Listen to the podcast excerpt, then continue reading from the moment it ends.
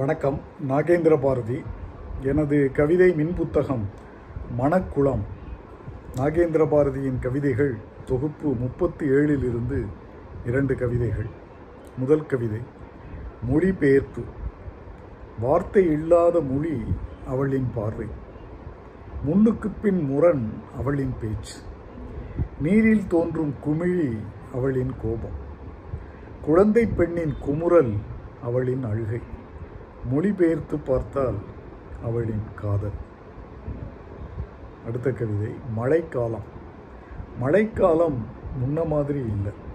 அப்போதெல்லாம் மழை பெய்தால் தும்மல் வராது, சளி பிடிக்காது. இத்தனை வருஷத்தில் எப்படித்தான் இப்படி மழைக்காலம் மாறிப்போச்சுதோ.